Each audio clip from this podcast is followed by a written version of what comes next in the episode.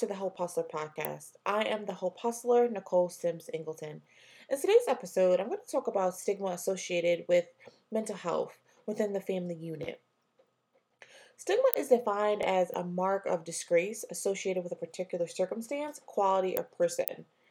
When living with a mental health condition, there is a lot of stigma or everyday bias that we as family members may have when hearing that a loved one or a friend has been diagnosed with a mental health condition. We all have watched the news where the headline is a, is quote unquote crazed person hurts maims another in the news. There are movies in which the main character has schizophrenia and has killed someone or harmed someone or will kill someone in the movie. Um, because they are mentally ill, so to speak. Um, you know, movies like American Psycho. Uh, how many have someone who is living with mental health? We all have that quote unquote crazy aunt, cousin, uncle. You know, we all know someone who has been touched with mental health in the family or friends that we know that we avoid or quietly or openly talk about when we get together as a group. So, mental health stigma is false beliefs about mental illness. Now that I've given you the definition for stigma and what it can look like in mental health, let me tell you a story. So, I remember my mother um, having several distinguishing traits when she was having challenging times uh, managing her mental health. Uh, a particular time is when I rem- is when she called me to take her to the grocery store, which was typical. I had a car. Um, I had a really cool car actually. Um, if you're wondering, I had an Acura Integra. It was red, black tints, black rims. I thought I was cool. I looked cool, so I was cool. So, um, and I agreed to take her grocery shopping. Uh, and let me give you some background information. So I was in my late 20s, living in my own apartment. I picked her up, and she walked out of her apartment in this white sequin dress. And I mean, like, ball gown, dressed to the nines dress. And she had on these white shades, these white rimmed shades with rhinestones all over them.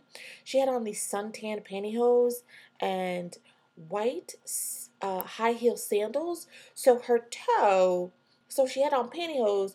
So her toe, where the it was like a thong sandal. So she looked from the neck down to her knees. She looked dressed to the nine.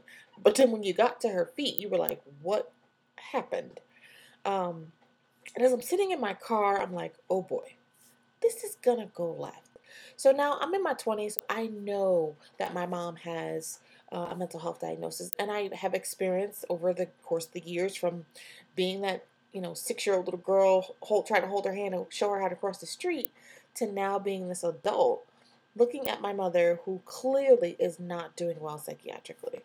So I open, unlock the doors to the car, and she gets in the car, and I'm like, "Hey, mom, you look great. What? What's with the outfit? You look, you know, somebody at the grocery store I don't know about." And she's like, "I'm dressed up because I want to be dressed up," and I'm like, "Okay." And in my head, I'm like, "This is gonna go left real quick." Um, so I decide, you know what, I'm gonna let her go in her Oscar attire and go to the grocery store. I might just sit in the car while she goes grocery shopping. Now, my mom absolutely loves to grocery shop, loves it. She walks down every single aisle. She will pick up items that she will not even buy, read the ingredients, read the nutrition facts, put it back on the shelf, and walk to the next shelf and just do it for hours. I can remember being a kid and my sister and I like being nervous because she was at the grocery store for like four or five hours and we're calling the grocery store to make sure she's okay. Um, but back to the story. That's just to say that my mom enjoyed the grocery store. It was her thing and she was dressed up for it. Uh, so I pull into the grocery store and I'm like, ugh, this is to go really, really bad. People are to be looking at her. People are to be watching us. And I'm like, you know what? In my head, I'm having this thought, I'm to just sit in the car and let her just be great by herself. And this little voice said, get out of the car and go, go help your mother grocery shop. So I get out of the car. I help her go start grocery shopping. And we're walking down every aisle. And she is just, just, I mean, greeting people. My mom is such a relator. She loves to talk to people who anyone who will talk back to her, she will strike up a conversation. And she's just talking, but she's talking really fast. Like I talk fast, but she was just like, "So how you doing? What's going on? Who are you? What's going on? How how's the things?" And these are complete strangers in the grocery store, and I am like cringing in, you know, holding the cart. I am cringing on the inside, and I'm trying to usher her on to the next aisle into the next area that she needs to get. And we spend about a good hour, hour and a half. And on the inside, I am so embarrassed. And I know people who have spoken to her or are watching us um, because she's not just walking down the aisles, she's sashaying, she's pretending that there, she's believing, not pretending, excuse me, believing that there is this red carpet and she is the queen of the grocery store. And she is walking down every aisle, greeting everyone in the aisle. Hello, welcome to ShopRite.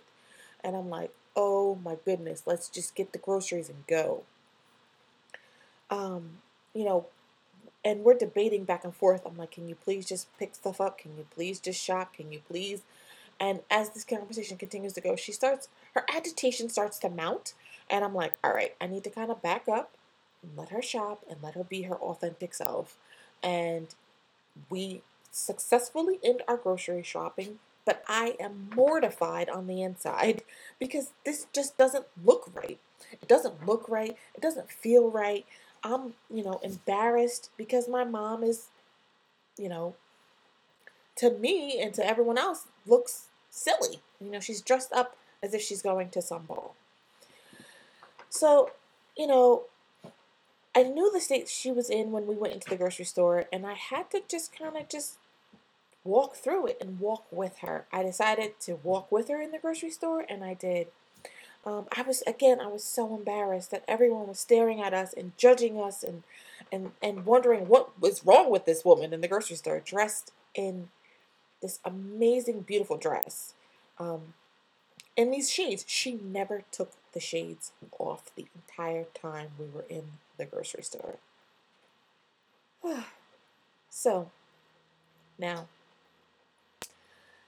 to go back to stigma, I want to think, you know, some people will say that that situation was embarrassing.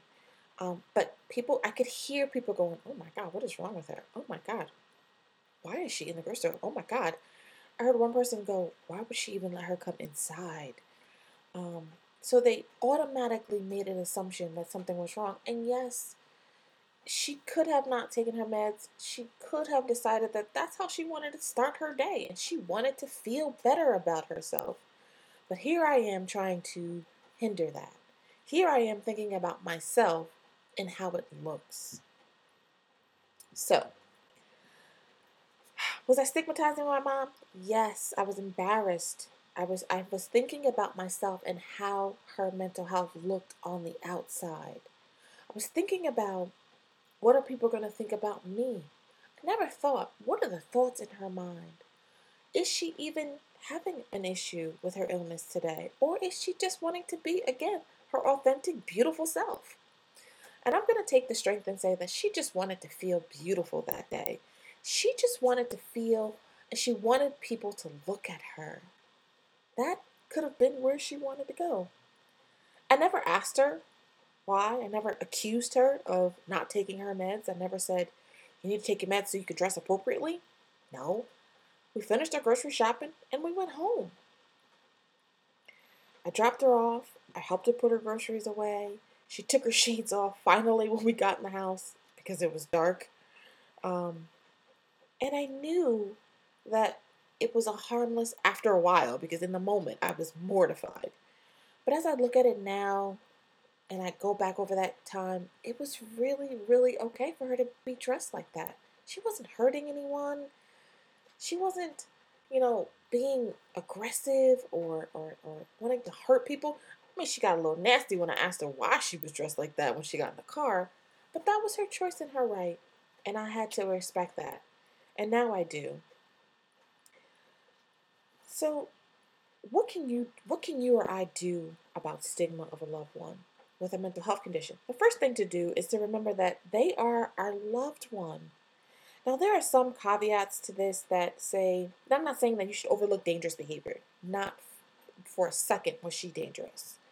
Um, just keep in mind, just keep in perspective that they are our loved ones and they're living with one of the most difficult diseases in the world, the most judged and the most stigmatized. Another thing that you can do is when the conversation comes up about a story amongst your loved one, talk about the positive. Talk about the things that they may have done well. And think as a group and brainstorm and talk about as a group how to support and love that person even more because they need it. Um, remind them that they used to be creative, kind, outgoing before their mental health condition. And maybe the conversation can turn in how, as a family or a social network, you can support that person. Here's a statistic that stigma prevents 40% of people dealing with anxiety or depression from seeking help. That's unbelievably amazing and sad. That because what people have, feel, the people are going to think about them, they don't seek help. Not for a second do we tell someone who has an, another major medical health condition that they should not get treatment because of what people are going to think. Uh, here's the other few things that can, can be done to help minimize stigma. Educate yourself. Um, educate yourself about mental illness and including substance use disorders. Those that's really big of your attitudes and behavior Examine your own judgmental thinking, reinforced by upbringing and society. Choose your words carefully. The way we speak can affect the attitudes of others. Educate others, pass on the facts and positive attitudes, challenge myths and stereotypes. Please just challenge those things because you know the, your loved one or your friend. Focus on the positive. Mental illness, including addictions, are only part of anyone's larger picture. And most importantly, the biggest thing we need to do as a loved one or a friend is treat everyone with dignity, dignity and respect. Offer support and encouragement. It is important that we are su- supporting them and encouraging through this very difficult illness. All right. So, those few points that I just gave to you were from the Canadian Mental Health Association. I wanted to give them the credit. Those are great points. All right, so thank you for joining me today on this topic of stigma and how to minimize it in regards to mental health. Again, please like, comment, share, and subscribe to this podcast. You can find this podcast on iTunes, Google Play, Podbean, and Spotify. Thank you, and have a hopeful day.